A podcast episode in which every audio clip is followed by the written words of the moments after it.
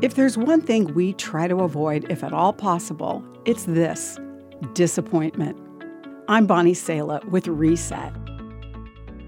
Disappointment has been defined as unmet expectations. Some of us live in such utter dread of being disappointed in life that we try to protect ourselves by lowering our expectations. A researcher tells of a 60 year old man who had decided to live disappointed rather than risk feeling disappointment. I used to think the best way to go through life was to expect the worst, he said. That way, if it happened, you were prepared, and if it didn't happen, you were pleasantly surprised. Then I was in a car accident with my wife, and she was killed. Needless to say, expecting the worst didn't prepare me for it at all.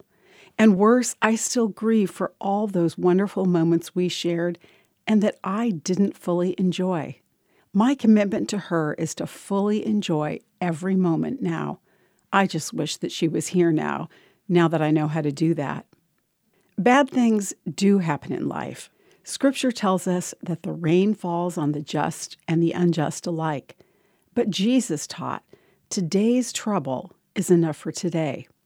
When you live in personal relationship with God through Jesus, God has personally gone ahead of you into your tomorrow. He promises that He will never fail you nor abandon you. Yes, when we enjoy the pleasures of life, our families, and our work, we demonstrate that God is our sure hope.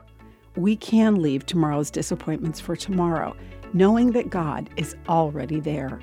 I'm Bonnie Sala with Reset. To hear this again, read or share this, or to find more resources like this, visit guidelines.org.